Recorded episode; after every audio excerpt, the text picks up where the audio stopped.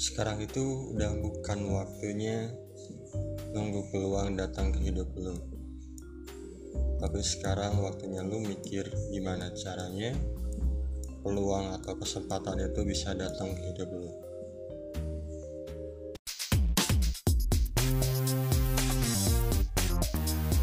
Gue pengen cerita ada kejadian lucu menurut gue. Sekaligus aneh sih kalau buat gue. Beberapa jam lalu jadi gue baru balik dari Gading Serpong. Nah pas balik tuh di perjalanan ada kecelakaan. Yang lucunya bukan kecelakaan ya cuy. Cuman orang-orang yang ya lu tau lah kalau misalnya di jalan ada kecelakaan tuh kan pasti macet. Cuman lu suka kesel gak sih kalau misalkan mereka tuh kalau emang pengen lihat gitu ya maksud gue ke pinggir aja gitu sekalian. Gak usah pelan-pelan uh, jalan di tengah sambil ngeliatin yang kecelakaan itu gitu maksud gue nah gue tadi emang gak lagi buru-buru terlepas dari buru-buru atau enggak cuman kan itu bikin lumayan bikin kesel gitu ya. Kalau maksud gue gini kalau emang lu ada niat baik gitu ya untuk ngebantu itu orang yang kecelakaan ya lu turun cuy. Lu ke pinggir. Ngapain lu cuman nengok-nengok doang gitu? Yang ada malah bikin macet. Udah tahu kondisi jalan lagi macet ditambah macet dengan kejadian kayak gitu gitu dengan sikap lo yang kayak gitu. Aneh aja sih kadang-kadang ya aneh juga gitu ya ngeliat orang-orang kayak gitu terus suka kesal sendiri gitu. Ya gue bukan yang nggak empati ya. Cuman ya gue juga cukup sering kok gitu. Terlepas itu hampir melibatkan gue kecelakaannya atau enggak kalau emang gue santai dan emang ibaratnya mah eh, pikiran baiknya lagi muncul gue juga berhenti gitu. Tapi kalau emang lagi lagi buru-buru atau misalkan uh, lagi gamut atau apa pun itulah yang bikin nggak nggak turun ya gue jalan aja. Cuman nggak tahu ada kecelakaan kecelakaan motor sama mobil udah gitu. Nggak usah pelan-pelan banget ngeliatin ke belakang ngapain coba? Kalau emang maksudnya kalau emang mau lihat ya lihat aja. Aneh itu sama orang-orang ya gue sekarang sendiri gue pengen bahas tentang kesempatan dan peluang. Kalau misalkan di YouTube gue kemarin juga ngebahas ini cuman ya itu ngebahas lewat sih sama Ilham. Nah di podcast ini gue pengen apa ya lebih menekankan tentang peluang tentang kesempatan.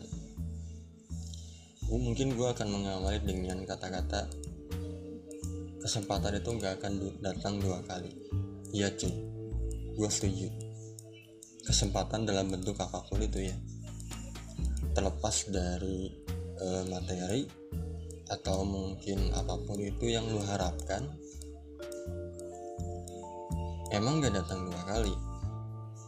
Cuman e, kalau itu menimpa ke gua gua akan melihat situasi gitu. Maksudnya gini gua nggak akan langsung to the point ngambil kesempatan itu. Apalagi kalau tentang yang berhubungannya dengan dengan materi.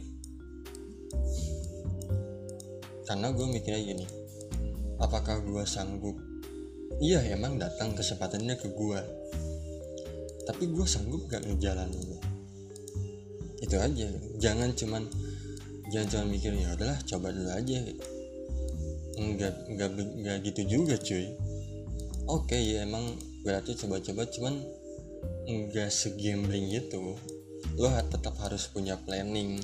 Lo tetap harus menimbang ketika lo mengambil kesempatan itu resiko apa yang terjadi. Hal paling buruknya itu positif negatifnya apa? Jangan tiba-tiba oh ini ada kesempatan nih. Ruang gede nih. Ambil aja lah. Eh tiba-tiba malah ngerugiin lo sendiri. Sama kejadiannya eh, waktu beberapa tahun lalu ke gua gitu gue pernah dapat kesempatan untuk buka cafe dengan modal lumayan besar. Modalnya itu tiga digit cuy. Itu konsep gue sendiri. Gue udah uh, ngitung budget dan lain-lain gitu ya. Sampai uang safety. Nah ada teman gue yang emang dia cukup mampu untuk ngebiayain uh, usaha itu dia mau investasi ke gue itu dua kali lipat. Cuman sayangnya gue nggak ambil. Kenapa gue bilang sayangnya? Karena teman-teman gue yang tahu tentang itu sangat menyayangkan. Ram kenapa sih nggak diambil gitu? Kesempatan itu itu kan e, keinginan lu lu kan pengen punya usaha dan lain-lain. Karena dulu pernah punya usaha terus sempat berhenti. Ini lu datang lo kesempatan. Lu nggak usah mikirin nyari modal dan dan lain-lain gitu. Cuman gue ngerasa saat itu gue tidak sanggup menjalankan itu. Terlepas dari kondisi pasar seperti apa saat itu ya. Kalau memang eh, belakangan ini mungkin atau mungkin beberapa tahun lalu dua mungkin dua tahun lalu. Dunia perkopian tuh agak agak turun cuy. Gue nanya teman-teman gue ya konsumennya masih gitu-gitu aja kemarin rame banget karena ya euforia itu eh, dampak film filosofi kopi. Tapi setelah setelah film film itu beres udah lama ya balik lagi ke titik awal ibaratnya kan ya gue bukannya apa ya gue bukannya pesimis saat itu kenapa nggak mengambil kesempatan itu. Tapi resiko itu terlalu besar buat gue saat itu. Karena ketika gue mikir ah yaudahlah ambil aja lah lumayan nih cuan gitu. Tiga digit gue nyari di mana tiga digit cuy? Ini ada ada temen ada orang yang mau investasi ke gue dengan dengan modal kepercayaan masa nggak gue ambil gitu? Nah gue tuh mikir gini tapi gimana kalau misalkan dengan kondisi pasar seperti ini malah bikin gue rugi? Gue kondisi keuangan gak ada kalau misalkan rugi gue harus ngeganti uang temen gue dari mana karena ketika uang itu udah dibelanjakan atau udah berbentuk apa ya berbentuk inilah apa ini apa sih bahasa ininya? Lupa gue ya ibaratnya udah dibelanjakan modal alat-alat kopi sewa gedung dan lain-lain. Itu ada biaya penyusutan cuy. Lu beli barang harga sekian lu nggak bisa ngejual harga sekian lagi. Itu kan poinnya sedangkan ini modalnya gede banget. Ya gue nggak mau lah. Terlepas dari gue mikir ya pernah ada kejadian gue dimodalin sama orang tuh nggak begitu baik. Karena ya namanya modal orang gitu ya nggak nggak sesuai dengan jalannya kita agak susah gitu. Terlepas dari itu ya gue mikir ah ntar yang ada ya ego apa ya ada ego gitu. Ah ngapain gue terus-terusan bikin orang kaya gitu orang lain kaya. Pakai modal dia terus yang enaknya dia. Terlepas dari itu semua gue mikir resikonya cuy iya kalau untung gitu ya iya gak iya kalau untung bikin orang kaya. Kalau misalkan rugi bikin gue di penjara anjing. Gue mikirnya ke sana cuy sejauh itu gue mikir. Gue mikir bukan bukan negatif thinking enggak. Gue bukan nggak percaya Tuhan akan menolong gue enggak bukan itu. Cuman ada kalanya lo menimbang resiko itu sebesar apa. Itu loh. Tapi ya emang peluang itu jangan dibuang. Peluang itu jangan dibuang. Maksud gue gini ketika lo emang sudah e, berpikir seperti gue gitu ya contohnya. Ketika lo emang udah mau nolak resiko itu menolak sorry ketika lu udah mau menolak kesempatan itu lu harus siap dengan resikonya. Terlepas lu mau mengambil atau menolak kesempatan itu lu, lu harus siap dengan resikonya. Nah gue saat itu tidak siap dengan resikonya. Gue jauh lebih siap dengan resiko ketika gue tidak mengambil kesempatan itu. Karena resikonya paling cuman ya udah ibaratnya cita-cita gue tertahan lagi. Udah hanya itu gitu. Tapi ketika ketika gue mengambil kesempatan dan tapi akhirnya malah jadi bumerang buat gue ya celakalah gue gitu.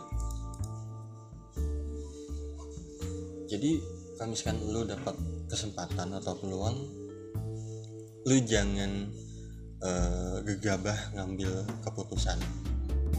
Walaupun kesempatan yang datang ke lu itu ibaratnya apa ya impian lu lah gitu.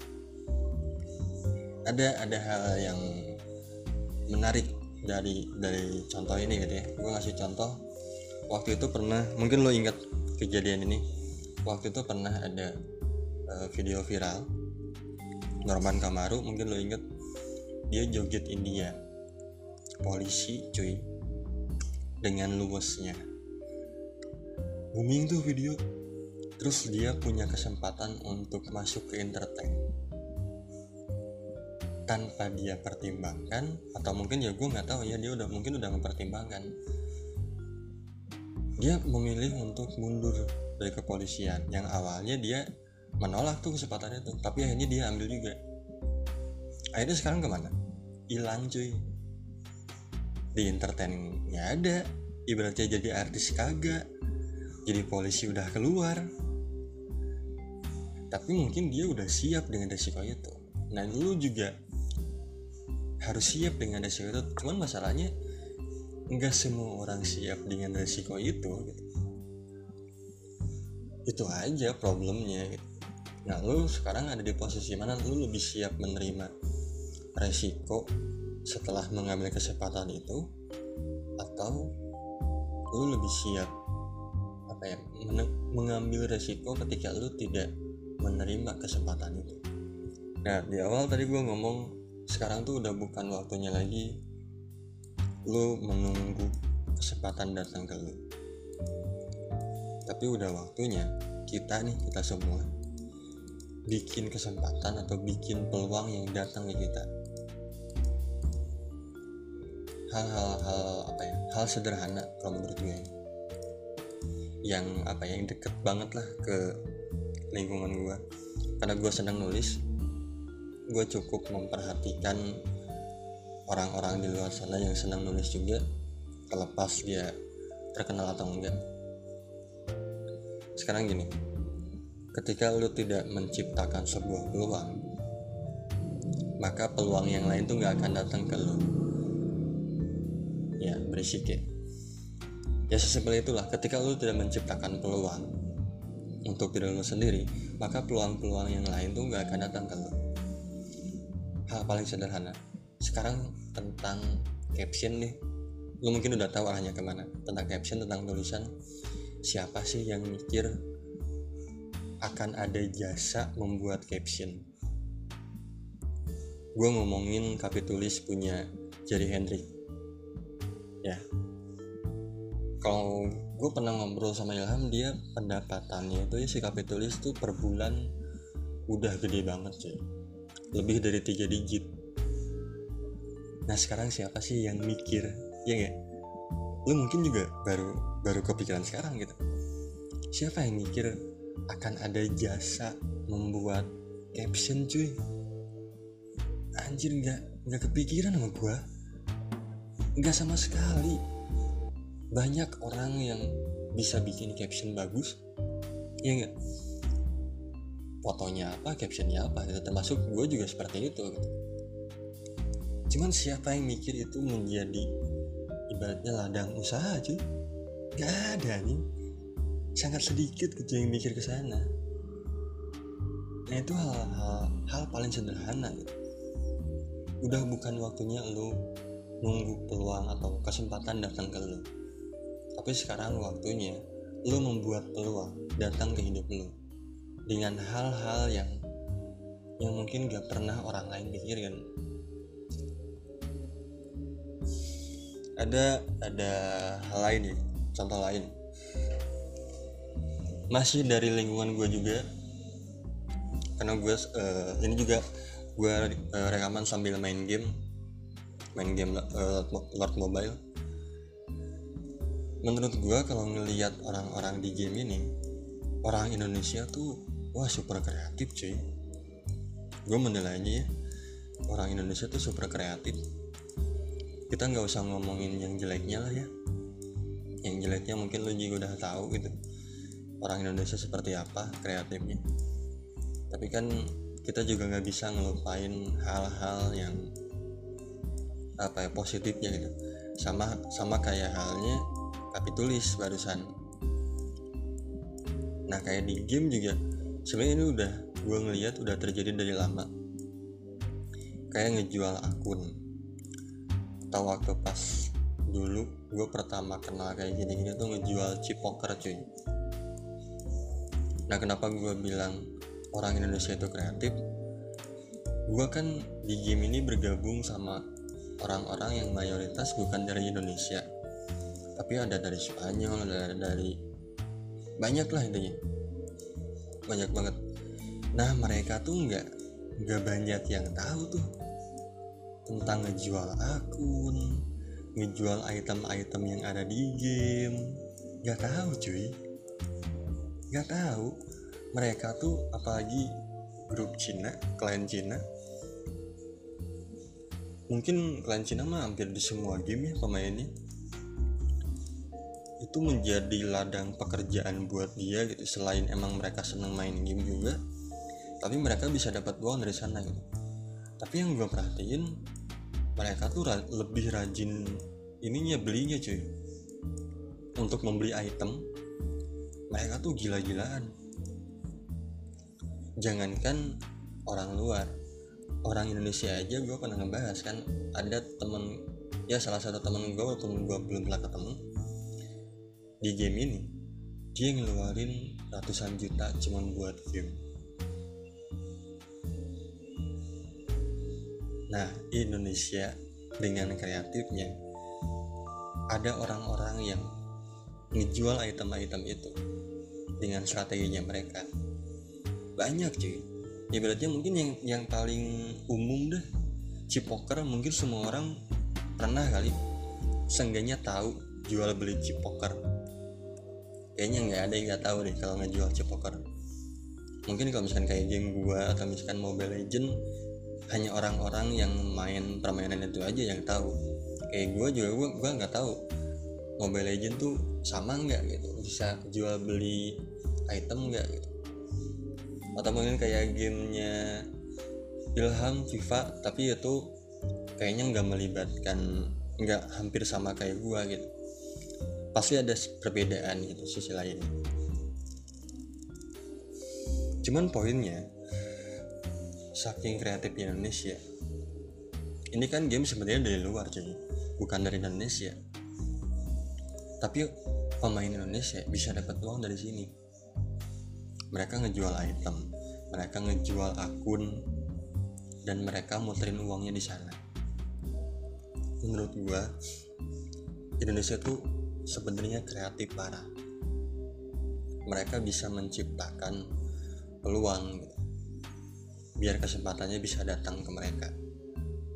Teman gue orang Bandung eh, dia juga punya channel YouTube itu full gaming. Mungkin gue nggak tahu udah dapat adsense atau enggak dari YouTube-nya. Cuman dari si gamenya sendiri saat ini dia udah di angka belasan juta per bulan pendapatannya. Nah awalnya ya orang-orang kayak gini tuh ya mereka menciptakan peluang sendiri. Mereka iseng ngejual kali aja ada yang butuh ada yang perlu taunya ada yang beli. Ketika permintaan banyak ya udah dijadikan pekerjaan. Nah sama mungkin kayak kapitulis gitu. Mungkin dia cuman cuman apa ya menawarkan jasa. Hanya sebatas bayarannya mungkin kayak naikin subscriber atau mungkin naikin like atau naikin followers awalnya. Sampai akhirnya bayarannya berupa uang gitu. Nah sama hal-halnya seperti itu.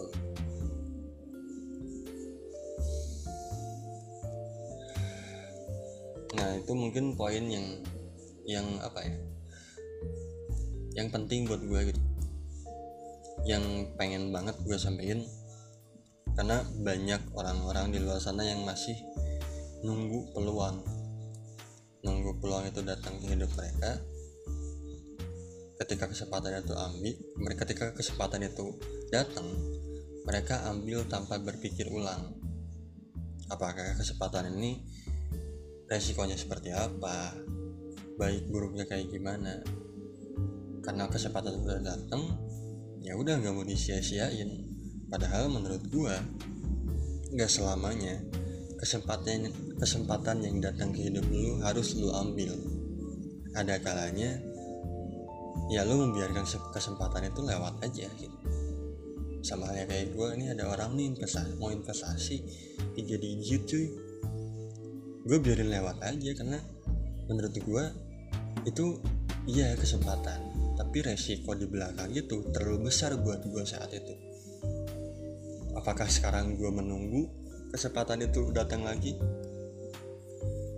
Jujur-jujuran mah sebenarnya tetap enggak cuy gue tidak mengharapkan itu.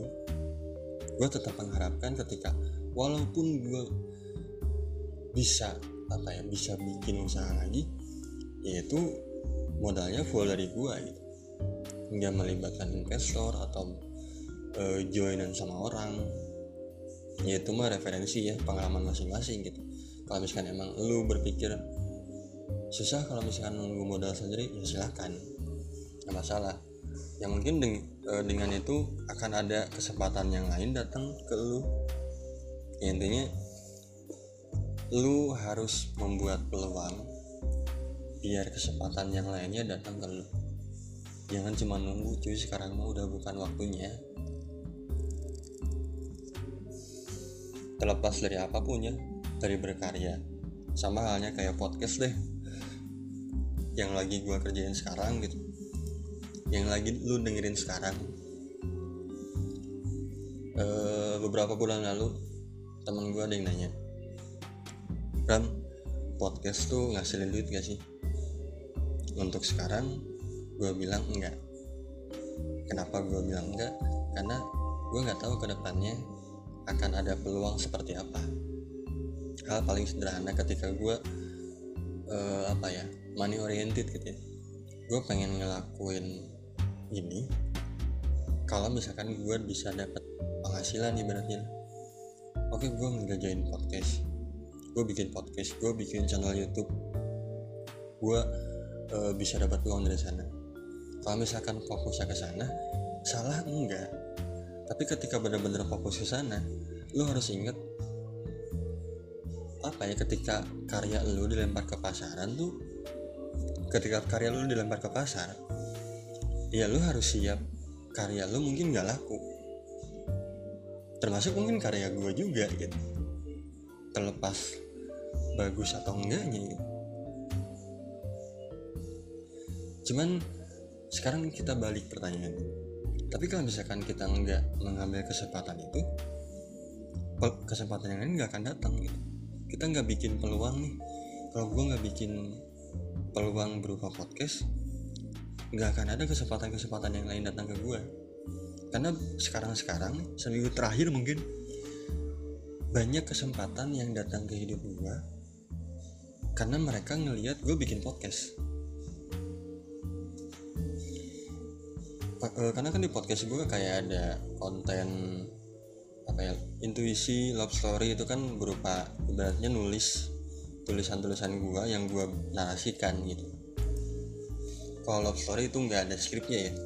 Love story itu gue hanya menentukan cerita. Oh gue ada cerita nih ceritanya ini alurnya seperti ini endingnya seperti ini. Sisanya gue berpikir sambil berjalan. Ketika gue record ya udah gue mikirnya di situ. Gue bikin skripnya di situ. Nggak ada skrip cuy.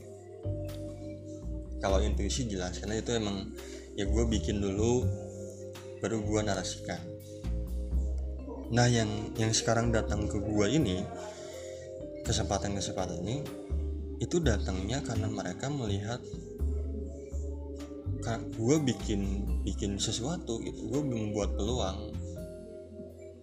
Kayak dari seribu lancer emang gue juga majang di sana Fever juga gue membuat peluang di sana ya akhirnya kesempatan itu datang ke gue kalau misalkan dari podcast ada beberapa kesempatan yang datang ke gue kayak uh, eh, gue ngisi suara di beberapa podcast lain. Yang masih uh, yang pernah berjalan ataupun yang sekarang lagi direncanain nih. Lagi direncanain gue diminta untuk bergabung di sana. Gue senang senang aja cuy. Gue nggak tahu apakah ini akan menghasilkan buat gue menghasilkan buat gue tuh materi gitu ya. Gue nggak tahu. Tapi gue nggak akan pernah tahu kalau misalkan gue nggak nyoba. Tapi tujuan awal di sini gue gue mau kalaupun gue mau bergabung tujuan gue bukan untuk mendapatkan penghasilan tapi untuk bikin peluang baru. Ibaratnya gitu. Ya sekarang kayak podcaster podcaster lain lah yang udah terkenal gitu. Kayak uh, suara puan dia sering diundang seminar-seminar. Emang awalnya dari mana? Dia awalnya bikin tulisan-tulisan di Instagram sampai aja dia bikin podcast. Bikin podcast terus-terusan secara, secara konsisten. Terus um, datang juga di podcast teman-temannya. Sampai akhirnya banyak orang yang senang dengan karya karyanya dia sampai akhirnya diundang ke banyak seminar-seminar di kampus atau di tempat lainnya. Nah itu kan dia mencipt awalnya dia menciptakan peluangnya sendiri. Sampai akhirnya kesempatan datang ke dia. Sekarang sama halnya kayak YouTube deh. Hal paling sederhana. Raditya Dika gue yakin tidak akan sebesar ini. Gue lupa barusan ngomong gak ya Raditya Dika nggak akan sebesar ini kalau dia udah mikirin tentang AdSense. YouTube nih waktu dulu dia mulai belum ada AdSense kan belum ada bayaran dari YouTube-nya. Tapi dia ya udah ngelakuin aja karena dia seneng. Dan dia menciptakan peluang. Nah sekarang YouTube udah sangat besar di Indonesia lumayan besar lah. Banyak orang-orang yang punya penghasilan dari sana. Banyak orang-orang yang pengen jadi youtuber punya penghasilan dari sana gitu. termasuk mungkin salah satunya lu gua juga karena gua bikin channel. Cuman ya gua mah tidak tidak apa ya gua nggak munafik mengharapkan tapi nggak 100% gitu. Karena gue tahu itu baik buruknya ada di sana gimana. Ada orang yang bisa menerima karyanya gue atau karyanya lu ada juga enggak. Ya itu kan masalah masalah selera masalah referensi ya gak tapi balik lagi ke Raditya Dika kalau dia mikirin tentang yang barusan dia nggak akan sebesar itu cuy. Lu bayangin aja siapa yang balik lagi siapa yang mikir YouTube ada aksesnya nggak ada. Kecuali mungkin ya YouTube-nya sendiri gitu nah hal-hal yang seperti itu yang kadang kita lupa. Nah balik lagi di podcast untuk beberapa apa ya beberapa konten sebenarnya udah di konten gua kayak love story. Love story itu itu baru berjalan satu uh, satu season baru tayang dua episode karena gua rencananya itu sekitar 4 sampai 5 episode. Jadi mungkin ya akhir bulan sekarang baru selesai. Tadinya gue mau bikin tiap hari.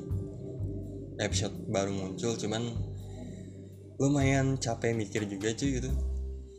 Karena itu no nggak ada script mikirnya bener-bener saat record. Nah tapi ada beberapa cerita yang mereka ngirim untuk love story. Terlepas dari orang-orang yang emang dengerin gue ataupun maksudnya teman-teman gue ataupun pendengar yang emang kenal gue di media sosial. Ada adalah beberapa yang ngirim cerita.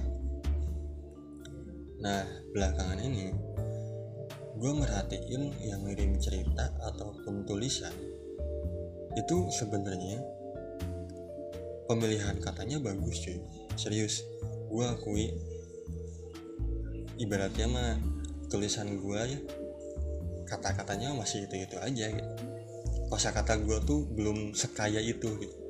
Nah gue ngelihat orang ini kosa katanya tuh kaya banget cuy. Banyak kata-kata yang anjir mikirnya ke sini ya. Oh dia bikinnya seperti ini gitu. Tapi yang sangat disayangkan dia tuh sama halnya kayak gue dulu nyimpen sendiri. Bahkan mungkin dikasih kasihin ke orang gitu kayak teman gue nyiram gue ada tulisan lo bacain aja di intuisi. Sayang banget cuy. Kenapa lu nggak bikin sendiri? gitu maksud gue gue bukannya tidak menghargai gue dikasih karyanya dia. Cuman sangat disayangkan ketika emang lu berpotensi untuk melakukan itu. Kenapa lu nggak melakukannya? Lu sama aja kayak ngebuang peluang. Ya nggak? Banyak itu hal-hal seperti itu yang yang mungkin lu nggak nggak menyadari juga lu melakukan itu. Gue pun juga mungkin pernah tanpa gue sadari.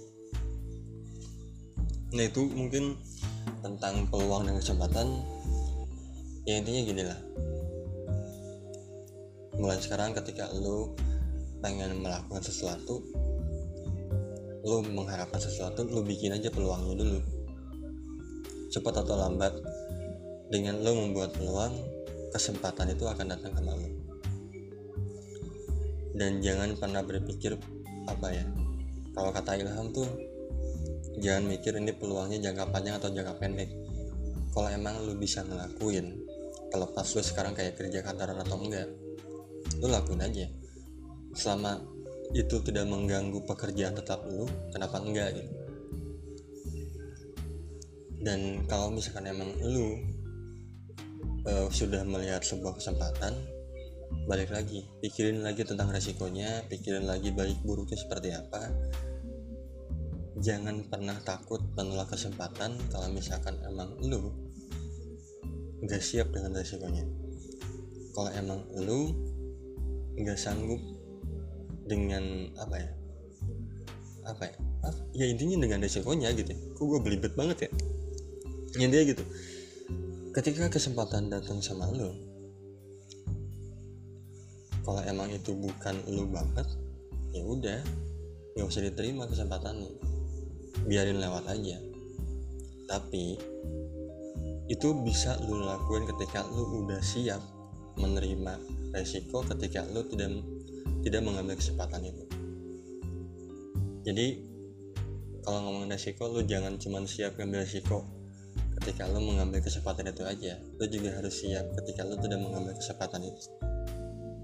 Itu um, episode ngobrol kalian dari gue sampai ketemu di episode selanjutnya. Mungkin dua atau tiga episode ke depan gue masih ngelanjutin episode uh, love story dulu. Episode ngobrolnya ya mungkin setelah itu akan ada lagi